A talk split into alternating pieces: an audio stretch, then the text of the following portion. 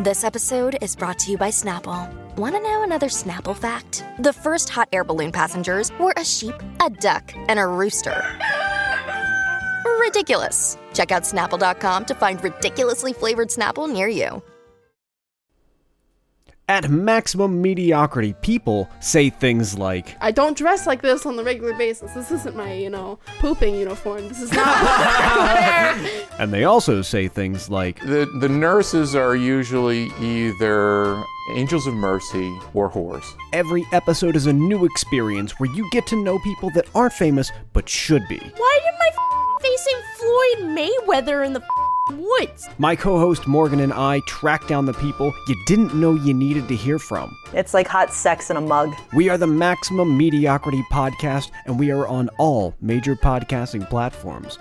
We'll be waiting for you. Let me be your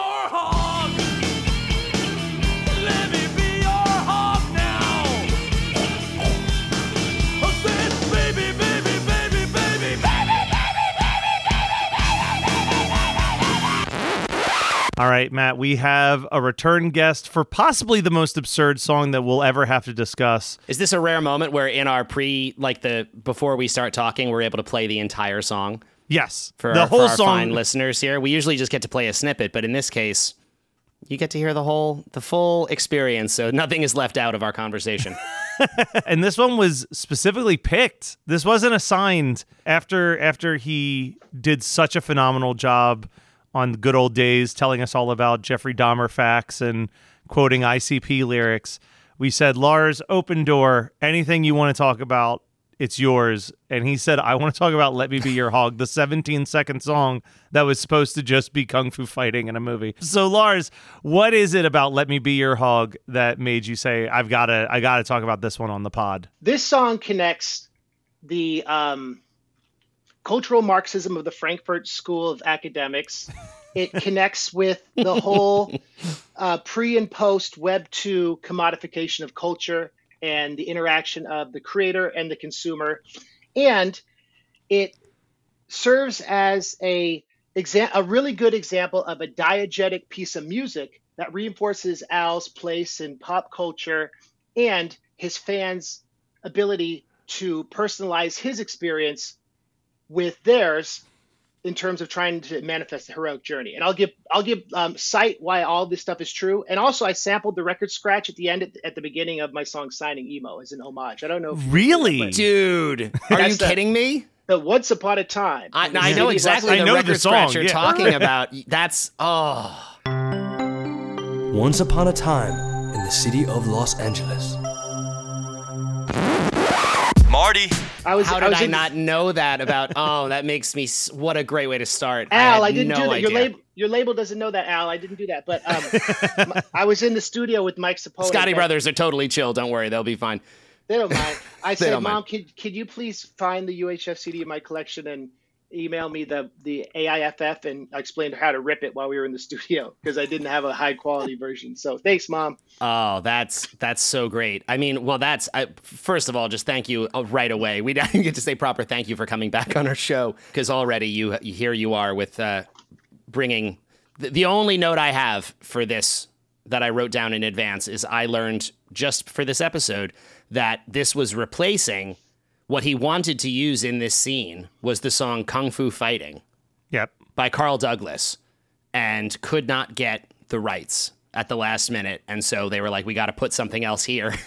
And this is what Al came up with to fill this moment where, for people who don't remember, maybe it's the guy, it's the scene in UHF where the former owner of the uh, station is in his pool, sitting in like a floaty tube, and this song is playing on the radio when he gets the call from uh, uh, our uh, antagonist.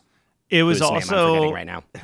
Uh, well, it was yeah. Uncle Harvey gets the phone That's- call from just right. whoever it was that he owed money to. This was the first original song recorded for this album before even the UHF title track. Al laid down "Let Me Be Your Hog" in the studio. uh, Re- this is the first thing he recorded. well, first original. He did the "Money for Oh, Nothing" okay. Beverly Hillbillies, and then "Let Me Be Your Hog," and then the next day came in and did the UHF uh, song. Interesting. He knew what his priorities were. I guess that does sort of explain one quick thing because we we were speculating at one point about things like Gandhi 2 because Gandhi 2 got recorded really late.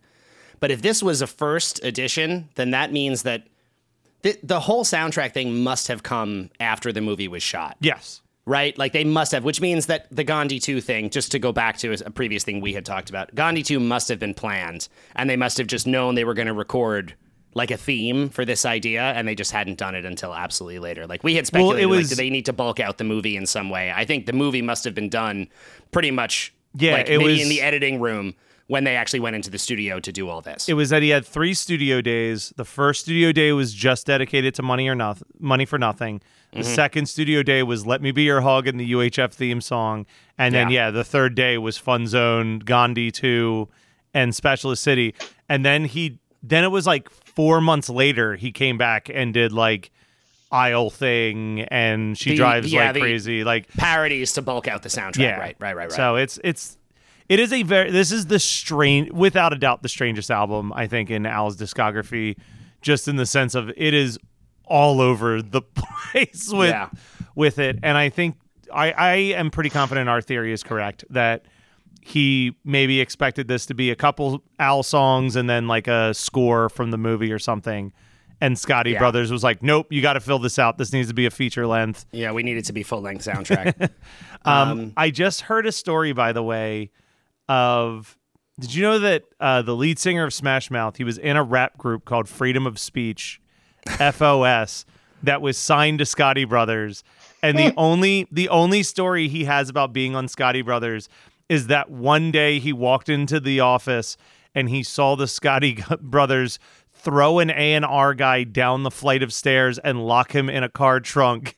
And when he asked what was happening, they said, This is not for your eyes, and then got in the car and drove away. Whoa. So, you know, This the guy the from guy, Smash um, Mouth is adding more credence to the theory that Scotti Brothers was a little bit of a mob. and front. and uh, so that was the original singer because that guy's not actually in Smash Mouth anymore, right? I Yes. think he left. Uh, He left about two years ago, Steve yeah. Harwell. Yeah. Wow. Was uh, yeah? I mean, boy, do I have to look up Steve Harwell's rap group Freedom of Speech. well, well. Speaking of weird rap crossovers, didn't Brendan do a song with the guy, Ali, who did the Mario rap in the new Mario movie? Did they do Mr. Jones? I had did I did actually hear that. Yeah. So that's Yeah. a great. Well done, Lars. A great uh, little tie-in. Before Wheatus, Brendan was in a group that was signed to a major label. They were signed to Epic, I think. They were called Mr. Jones, and they have a very fully produced music video. I might did I talk about this on the show once? I no, have. I have. This A- is a, brand uh, new information to me. they they made a music video in the 90s uh, for a song called Destiny that is a huge budget. It was it was directed by McG wow. Okay. So like big hitter of uh, pop music videos at the time. And Brendan's right there. Uh, he's not the singer. He's just playing guitar in this band, but he co-wrote most of the songs. And that group kind of fizzled out pretty quickly. It just didn't take off. And Brendan took the money he earned from that project and bought the gear he used to record the first Wheatus record. Nice. Well, and and But that guy, the front man of that group, yes, was involved in the in the Mario Brothers movie. what's the weirdest song? I did my dreams for someone. I for someone's dreams. Yeah, That- that's about there- making that record. That's exactly right. There's the uh, track two on the first Wheatus record is called Sunshine, and that is literally what it's about. The chorus of Sunshine is I was a jerk and I did the work for someone else's dream. I did Uh, not, and that's and probably him my favorite song on that album And too. it's him talking about making this record for this other guy. Like he wrote a bunch of the material. Another song from that from the first Wheatus record about that is the Hey Mr. Brown, where he is talking about uh, wanting to get paid for his work because they were really dragging their feet and paying him. He's like, I wrote all this music, I helped put it together for you, and then Hey, Mis- hey Mr. Brown, don't have a cow, and then Brendan saying, just compensate me. so yeah, the first Wheatus record is is totally inspired by that. And yes, now that guy, I, I, it was all label stuff. Uh, Brendan and Ali like are friends still. Like they they never weren't friends. Uh, it was all just record major label stuff, which was uh, uh, you know, Brendan had many degrees of major label struggle over the years. this is just the first example. Yeah. So I do want to dive into Let Me Be Your Hog for a little bit, but I also want to give a big old shout out to a person that we've shouted out on this show before. Uh, it's a listener who has a YouTube channel.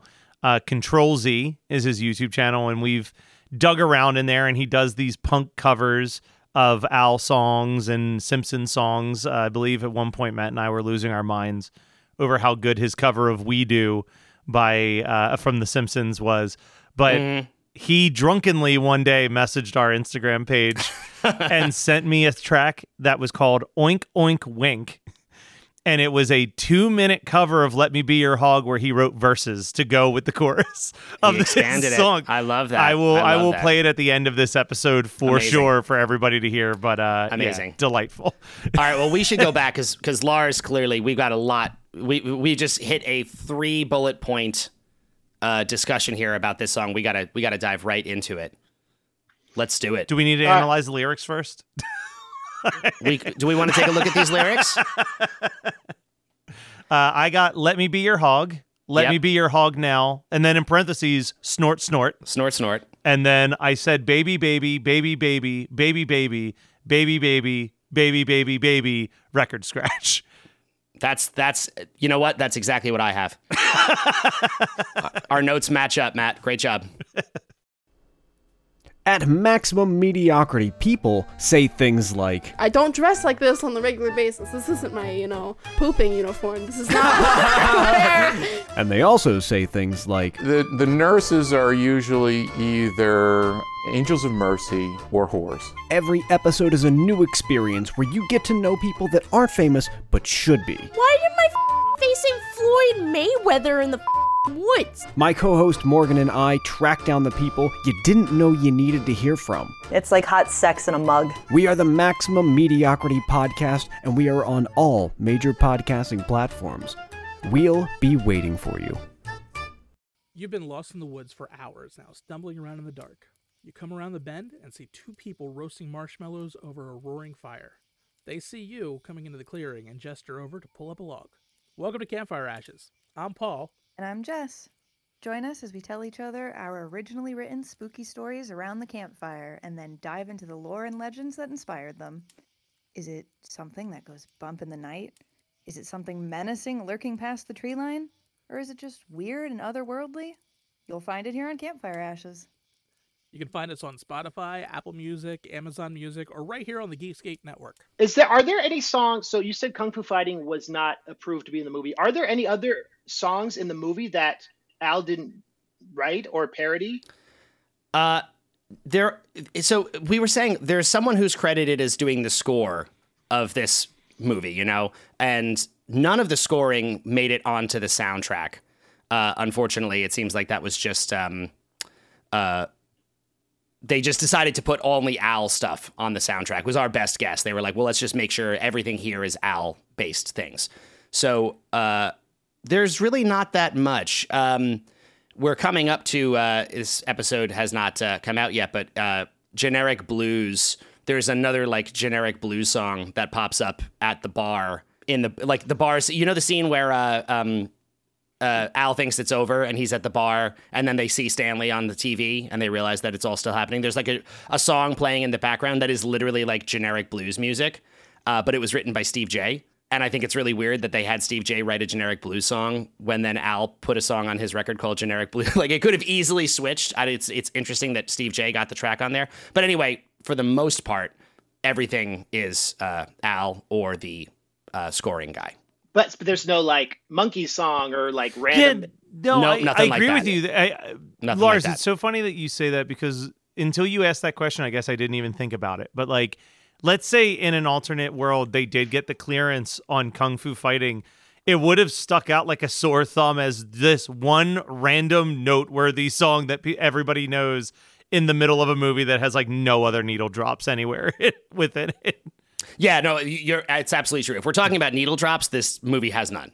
Uh, the, uh, the the only needle drop is the money for nothing music video that is dropped right into the middle of this movie. Well, wait, what do you mean needle drop? Like like like significant addition to a movie? Is that Yeah, a like a term? like a notable pop song that just appears in a montage sequence or a background thing or something like that. There are really no other artist songs. Yeah, I always classified it as like a needle drop is a song that you already know before you see the movie That they have inserted to add an element of like reality to the movie. Like Can't Hardly Wait is basically an all needle drop movie with like one exception. Like every Or- single song is a pre-existing song that they just threw Yeah. in, so it felt like it was a party in 1999. Or as you just referenced, the new Super Mario Brothers movie, which for some reason does like take on me needle drops. some strange needle drops the- in that the, movie. uh, yeah.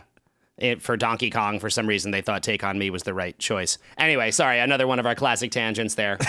well, you know the person. This is interesting because you know how the '80s nostalgia is big, and there's a new Turtles movie. Yes. Steve Barron, the Irish filmmaker who did the "Take on Me" music video, directed the first Turtles movie as well as Conehead. So they wanted to. They knew Seth uh, Rogen was working on Mutant Mayhem, so they wanted to do a nod to the director of the Aha video. So that's another theory. Wow. I mean, it just it's all I, I, I, whatever, however many '80s connections we can get in nowadays. That's really like there's a whole team of people who are doing that job. You know, I was wondering what you think of this, Matt. I saw this Amy Heckerling movie called Loser, and they had a needle drop at the beginning, and you saw World Trade Center like like months before it was no longer the World Trade Center. And I'm Yeah, wondering, yeah, yeah. I'm wondering what was that band at that needle drop because I knew the song. Well, it's funny because now that feels like a needle drop, but at the time, I think that was just, that was a, a moment there where people didn't uh, necessarily know that song. But yes, no, Yeah. that was uh, that was a song uh, called "Teenage Dirtbag" at the beginning of the movie Loser.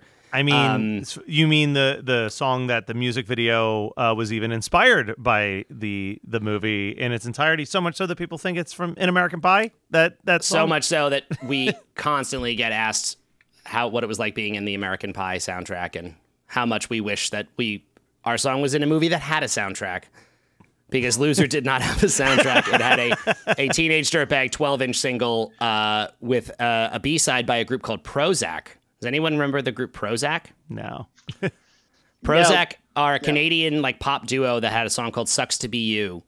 oh yeah, is all- I know yeah, it's yeah. true. Yeah, exactly. Yeah, does, uh, yeah. a, a pretty pretty dope uh, like uh, pop tune. Uh, they actually have some great records. I would recommend uh, Prozzäk. Hey, good uh, for uh, Al fans. Check out the group Prozzäk. Highly recommended. Uh, very very fun. Uh, Saturday People uh, is an album by Prozzäk that I would recommend. There's a rapper named Prozak from the Upper Peninsula of Michigan who did a record with Mikey Clark, who did all the ICP records, and he's now signed to Strange Music Tech N9ne, and he has a great song called "I'm the Hitchcock of Hip Hop." Hatchet Yeah. Chat. Like Yeah. and subscribe. Hatchet Chat. Everybody, get on it.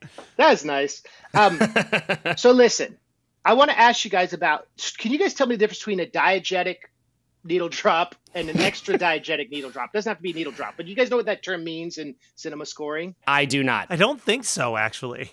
Okay, there, I learned about this term because have you guys ever seen the movie Troll Two, which is like the worst movie? Yes, of yes, yes, So you know the scene where they're uh, she comes to the trailer and they start eating the corn and making out. Yeah. Okay, so when he sees her on the on the monitor and then he opens the door and she's outside. Remember that's like spoiler alert for people who haven't seen Troll 2. Anyway, I, I was like, what? I, I googled the song and I was looking on like TV tropes and it said this is an example of a die, diegetic music. I'm like, what the heck? So I'm like, I better learn that word. Diegetic is any music that is in the scene to which the actors can listen.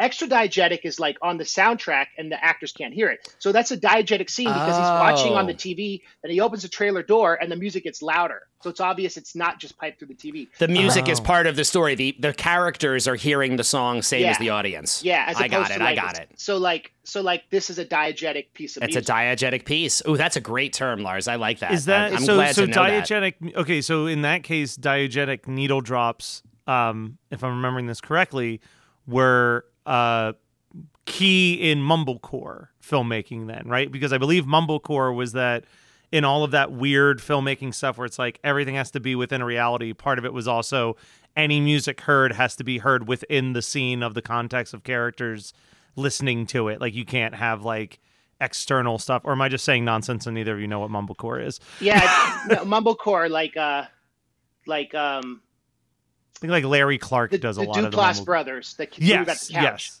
Yeah, yes. so like they so you're saying they know the song and the yeah, they have to know. Yeah, they the characters Near the have to be aware that there is music within the scene, and not like music that only the audience is hearing. Um, and it, it comes wow. and you're right matt it comes from the greek term dia meaning through and jesus meaning narration so like so like so diegetic diegesis narrated through the characters so this is an example of that. And it, this whole question of like you know uhf i'm sure you've talked about this. It was a harbinger for the 2007 youtube movement where like chocolate rain and like people who made songs in their bedroom suddenly entered the pop culture. And like Mhm. Al's uncle Harvey acts as a metaphor for this because he's like the gatekeeper who wins the TV studio at a game of poker. And he's example of the bourgeois everyman controlling the centralization of media. And it goes back to what we were talking about in the last episode about Manson and the record deal, right? Like the fact that there were these gatekeepers and like yeah, I remember Matt when we were recording Robot Kills, we were in the studio and we like discovered Chocolate Rain, summer of 2007.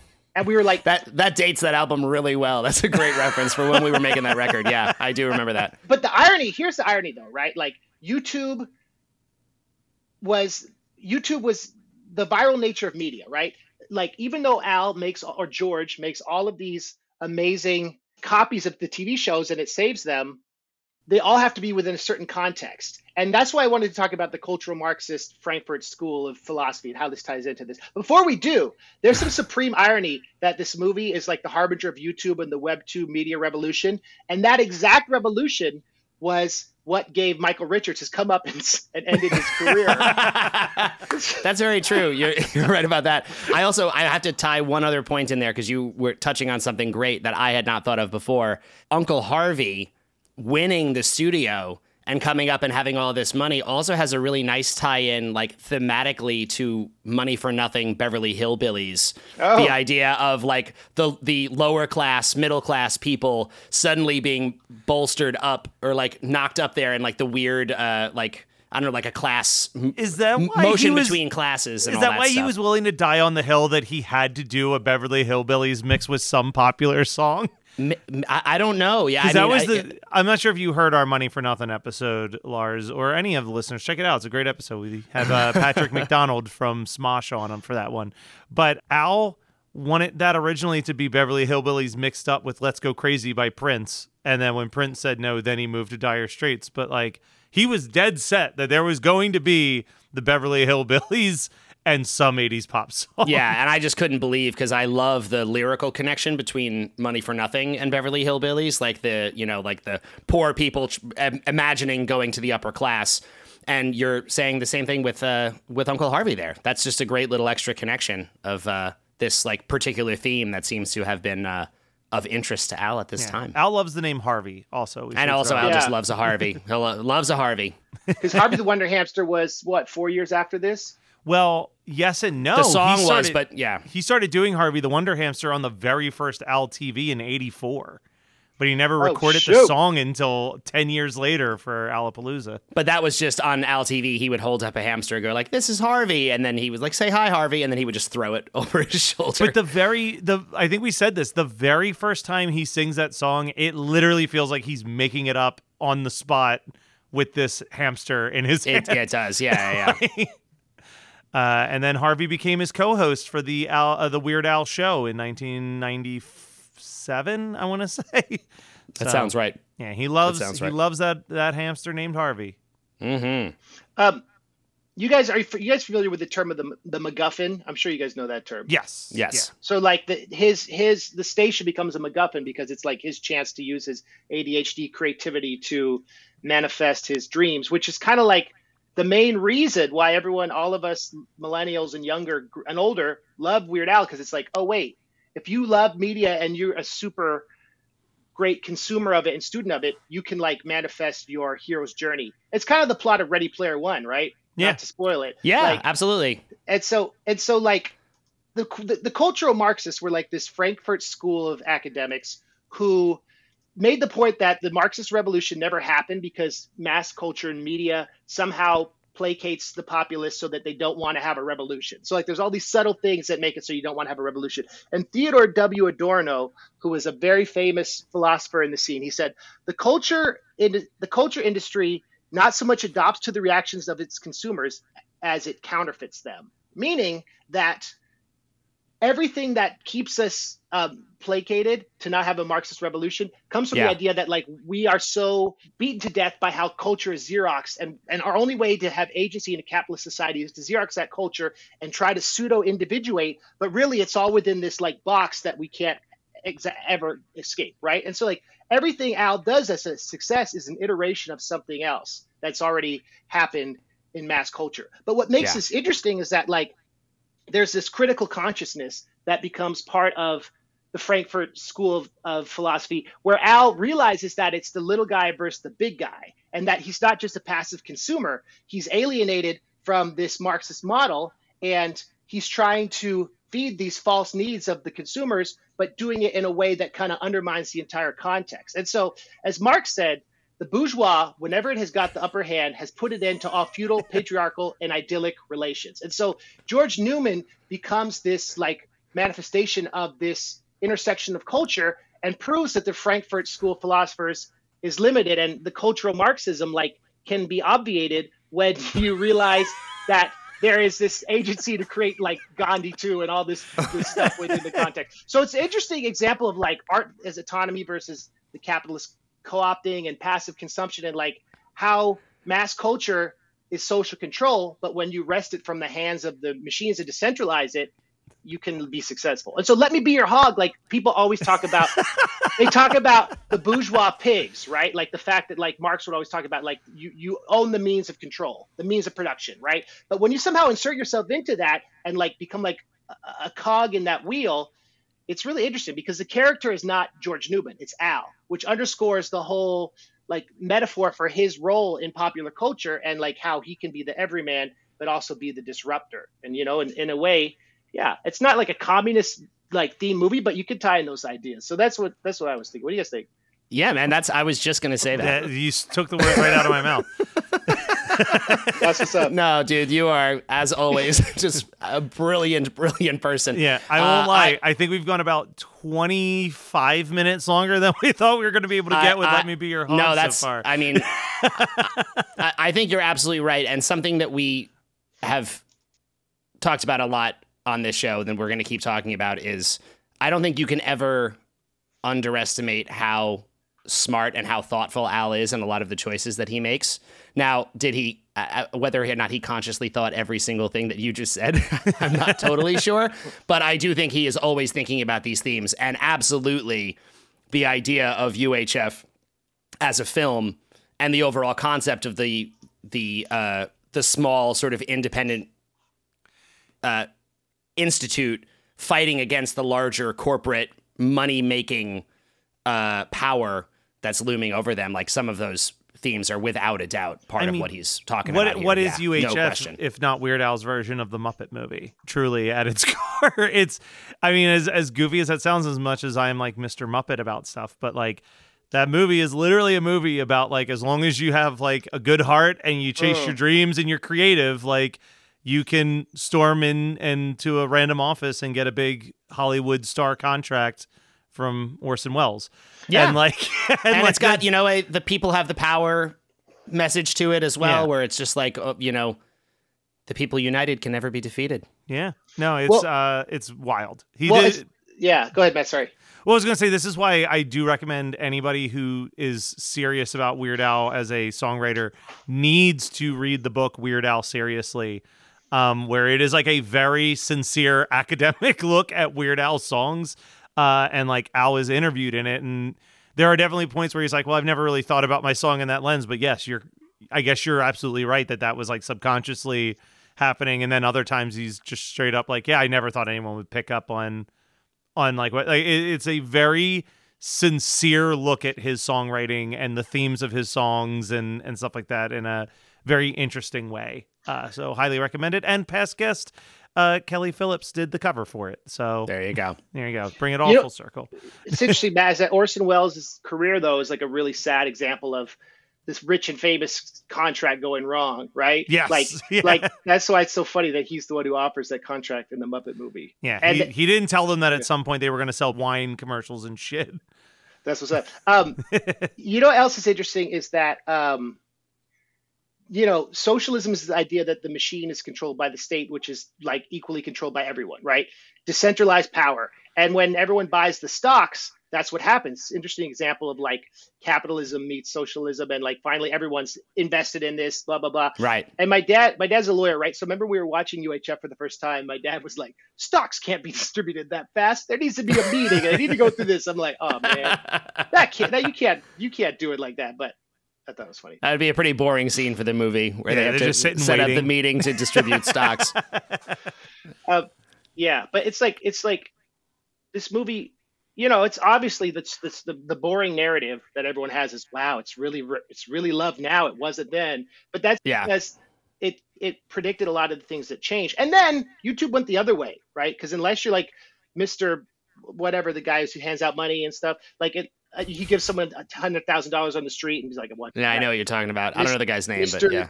Wow, I, I should know that. Mis- You, YouTube's now very centralized. You kind of have to have like a lot of money behind you.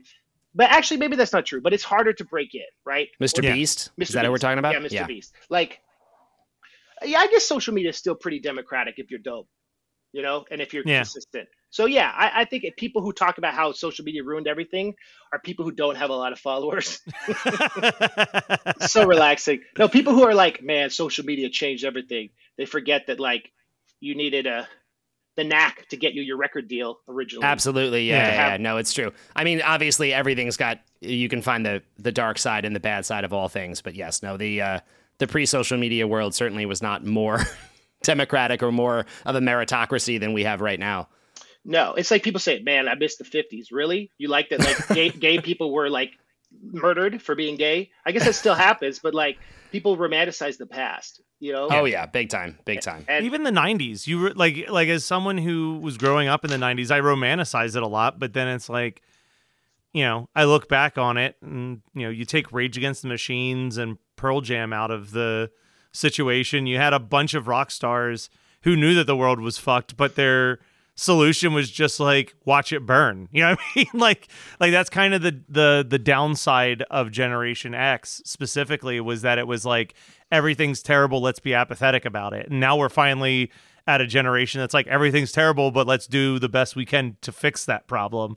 So it's like Yeah, you- you what a great note to make as we're uh, fast approaching Al's '90s era. 90s era. Like it's, It's going to start there- very soon. There isn't, I- and like, look, I am nostalgic for that, but there's still a lot of people who didn't have rights back then. There's like, there is so much stuff that still sucked real bad in the 90s, also. Very true. As much as I see it through my rose tinted glasses of like, it was fun listening to the alternative radio by my pool as a kid, reading Cracked Magazine. Like, it's, Yeah. But it's interesting that Rage Against the Machine needed Epic to have their reach. You could only Yeah. criticize capitalism on a mass scale if you could if you were within the capitalist.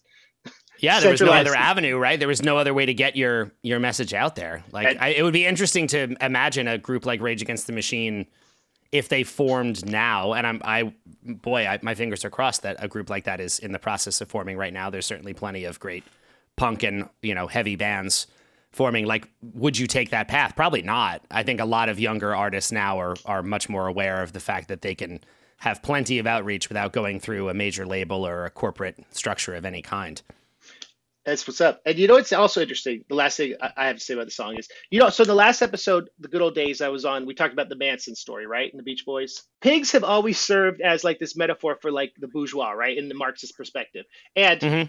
when Trent Reznor made the Downward Spiral, he recorded it in the in the Manson house, right? And then they bought the door from Cielo Drive and put it on the studio in New Orleans. And like he has all these songs on the Downward Spiral about pigs in the role and how it reflects like the counterculture perspective on capitalism. And so it's just interesting. Like even though this album came out before the Downward Spiral, I'm wondering if Trent Reznor heard this song and thought about Manson and said, "Wow, Al's onto something. Let me do Hey Al's onto something. In March of the Pigs." Pigs, yeah, exactly. yeah, yeah, yeah. All the because it's it. Yeah, it's interesting, right? Maybe that was that happened. It's true, yeah. I mean, like you said, the the pig imagery has been around for a while. That goes back to like, I mean, Pink Floyd did the song "Pigs" in the '70s. Like that's definitely been a been a thing for a while. But yeah, it's not out of the question. I'm going to assume. I think it's safe to assume that Trent Reznor watched UHF, and that was a big inspiration for March of the Pigs. I think so too, and I think also like you know they say We'll pig- get him on the show and we'll talk about Yeah. it. We'll we'll get there. he'll come They on say- and talk about germs with us. They, Oh. that's what's up. They say that pigs are. If you ever kill someone, if you have a bunch of pigs, a great way to get rid of the evidence is put them in the pig trough. Because pigs, will, I, I have pigs yes, eat, will uh, eat the entire body real quick. I have heard that before. That's the that's a good uh that's a great strategy. And- See, you learn a lot on this show, guys. Yeah. It's an educational show. And now what we're going to learn is where we rank this amongst our other Weird Al originals. Um, Matt, are we even going to do this? Are we going to actually rank this? Or are we going to treat this the way we treated Gandhi 2 in Fun Zone? Yeah, I mean, I thought. Well, you know, it's so funny. Like, I, I, I thought we had said that we probably were not going to rank this compared to because it's again, I'm looking at the list and it's just hard to imagine like how you compare this this piece of music to uh, cable TV to so many of these other songs. I, I don't know how to do it, and I, I same as I said about like Gandhi two, is like it just feels unfair because I feel like I would put it really low, just by default. Yeah. What do you think, Lars? Does this song deserve to be ranked against all of Al's other original songs, or is it more of a of a standalone outlier? Like it's not a sketch. A sketch, like we said, Gandhi two is more like a sketch than a song. Uh, Mhm. It's not a sketch. And we said no to Fun Zone because there's technically no Al actually on it. It's just an instrumental.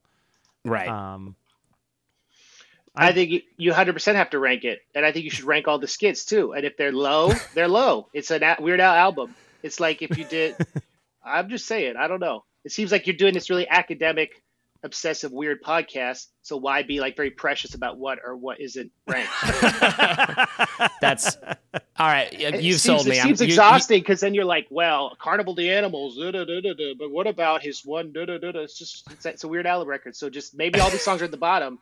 For, but well, after we did yeah. we did rank the uh, Peter and the Wolf record. We Okay. we did rank yeah, that compared just to the not rest. the All right. individual tracks or anything. I, I've I've I've been sold on it. We will uh, we will rank. Uh, I, I will rank this. okay, I will I'm- also I'm- rank it. Um, where, do you know where you're? Lars gonna has it? convinced me with his incredible analysis of this piece.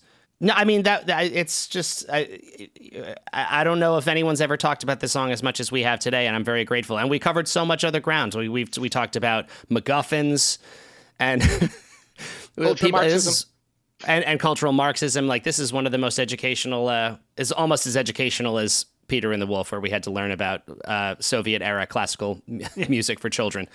Um, Ah, that All right. ties into Marx. Hey, there you go. Right? It's all like these these ideas are there. You Y'all just really grab hate. them. Y'all really hate money for nothing. Jeez, I'm looking at the list. Well, that's the guest rankings. That's the my dude. guest That's the rankings. That wasn't rankings. us. That's- We that didn't do has that. nothing to do with us. I see. I see. Uh, I see. So no, I'm a, I'm a fan of Money for Nothing. So I uh, I'm putting this higher than I thought I would actually. Let me be your hog is located between I'll be mellow when I'm dead and Happy Birthday.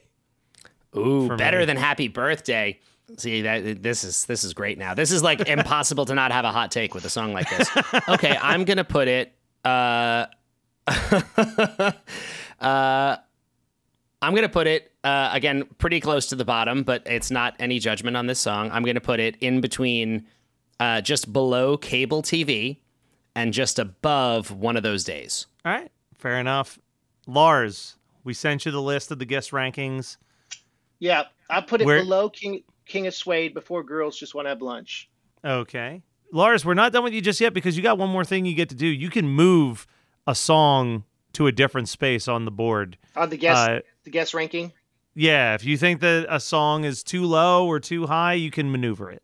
That's what's up. Wait, let me ask you a question though, real quick. Why did he not release uh, Laundry Day? Did Offspring say no, or he just felt like it wasn't a strong concept? You know, keep the. I don't know. I I've always wondered that. So that's going to be uh, when we get to Bad Hair Day. I am very curious about the Laundry Day because It man, might have just been because it was a little. Was that an older song at the time? I No. don't, yeah, I actually have no. It, it would have been a recent hit because Yeah. he wound up obviously doing "Pretty Fly" for a rabbi later. That was on Um, the that was on the Bad Hair Day tour, and um, Come Out and Play was like summer of 04. so it was two years old, but it wasn't Yeah. that old. Mm, mm. That's a good mean- question. I don't know. I mean, Yeah, I was my gonna say Smash came out the same time as Dookie, and he was still right. ending ending the polka on that album right. with with a basket case. So My understanding is some of the live parodies were just ones where he had like a verse and a chorus and just didn't quite know how Yeah, to just never got get the whole thing and was like, well, this is I can do a portion of it. Um, but uh, I haven't heard Laundry Day in such a long time. I actually don't know if that's like a full parody or if it's incomplete. It's like it's incomplete, but or or Yeah. or Dr. Seuss's estate won't approve it. That also happens. when Yeah. it's possible. parodies. Yeah, yeah. It could have been some some legal issue that uh, that he just hit a wall and was like, forget it. Okay, so I get to move one down or up on yep, this. you can Yeah. move it wherever you want on the list. Well, good old days is going to go to four. One more minute's going to five. Ha! All right, You're, y'all know I, you know how I feel about that song. Uh, yeah, I love. I, I meant to say it at the top of the episode, but when we released the good old days episode with you, at least somebody on our social media, I can't remember where it was or who said it, but somebody was like, MC Lars should just be the third host of this show. And I definitely feel that way more and more as we continue to have you on because boy, are you incredibly knowledgeable on this stuff and uh, and so so fun to talk to. Thank you, man. That's what's up. Remember I was talking about my friend's tragic death on Halloween and stuff? Yeah. Yeah. Yeah, I was tight. People love that stuff, man. It's That's sad, good though. content. Yes, yeah. it's sad, but it's no, you're you're coming you're coming for real. You show up prepared and you got you got great things to say always. you know what? You did such a good job. I feel like you're going to be back very, very soon on this podcast. Yeah, I don't If I know. were- yeah, I don't know. if I if I were like running a college or some sort of a higher education institute, I would give you a class, a semester long class on Let Me Be Your Hog just based on this episode. I think you have like conservatively hours more to say about it. I think people listening to this episode now could go through what you said and pause it second by second to do research on all of the bullet points that you brought up and they'll their lives will be enriched having done so.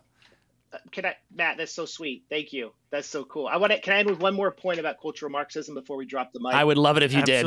So like there's two versions of cultural Marxism, right- right? Like there's the Frankfurt School where they're like, this is why Hegel's dialectic was never manifested. And then you have like pundits like Tucker Carlson who like say cultural Marxism is the erase erasing of history. So if you take Splash Mountain and make it the, the Frog Prince Princess and the Frog ride at Disneyland, that's cultural Marxism because you're erasing our nation's history. And so they use it as a way to defend racism. And I think when you talk about like how things can be co-opted, that's a philosophical term that's been misunderstood. And I think the right wing pundits need to listen to "Let Me Be Your Hog" and realize that they're using that term wrong. I just want to say that because it's like inappropriate for them to try to like excuse Confederate flags under the guise of, well, if you take them away, Lenin wins. No, he lost because he had a super big fan who was into the centralization of his apartment at the Dakota.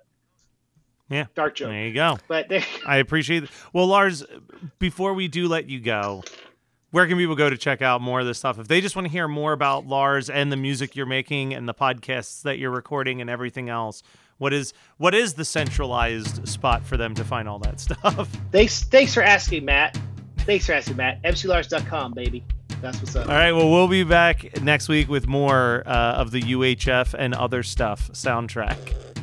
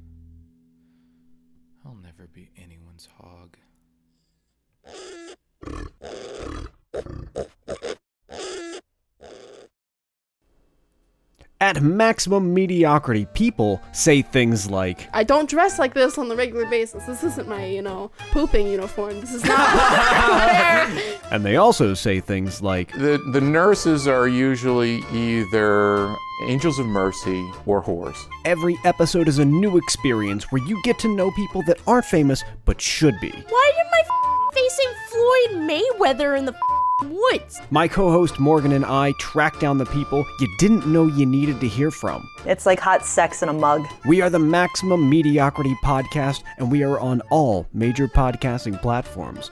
We'll be waiting for you. You're listening to the Geekscape Network.